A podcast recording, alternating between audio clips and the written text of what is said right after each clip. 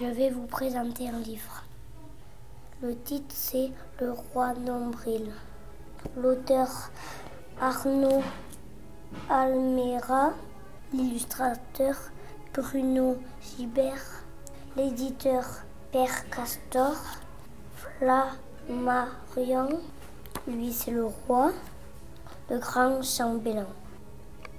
Euh, Clément, je vais vous lire un passage du livre qui m'a plu. C'est alors que le grand chambellan lui dit Majesté, je dois vous présenter votre nouveau valet de chambre. Il s'appelle Clément, celui-ci très intimidé se retrouve en face du roi pour la première fois. Je vais vous expliquer pourquoi j'ai choisi ce passage. Il est impressionné, lui, parce que le roi, il est en face de lui.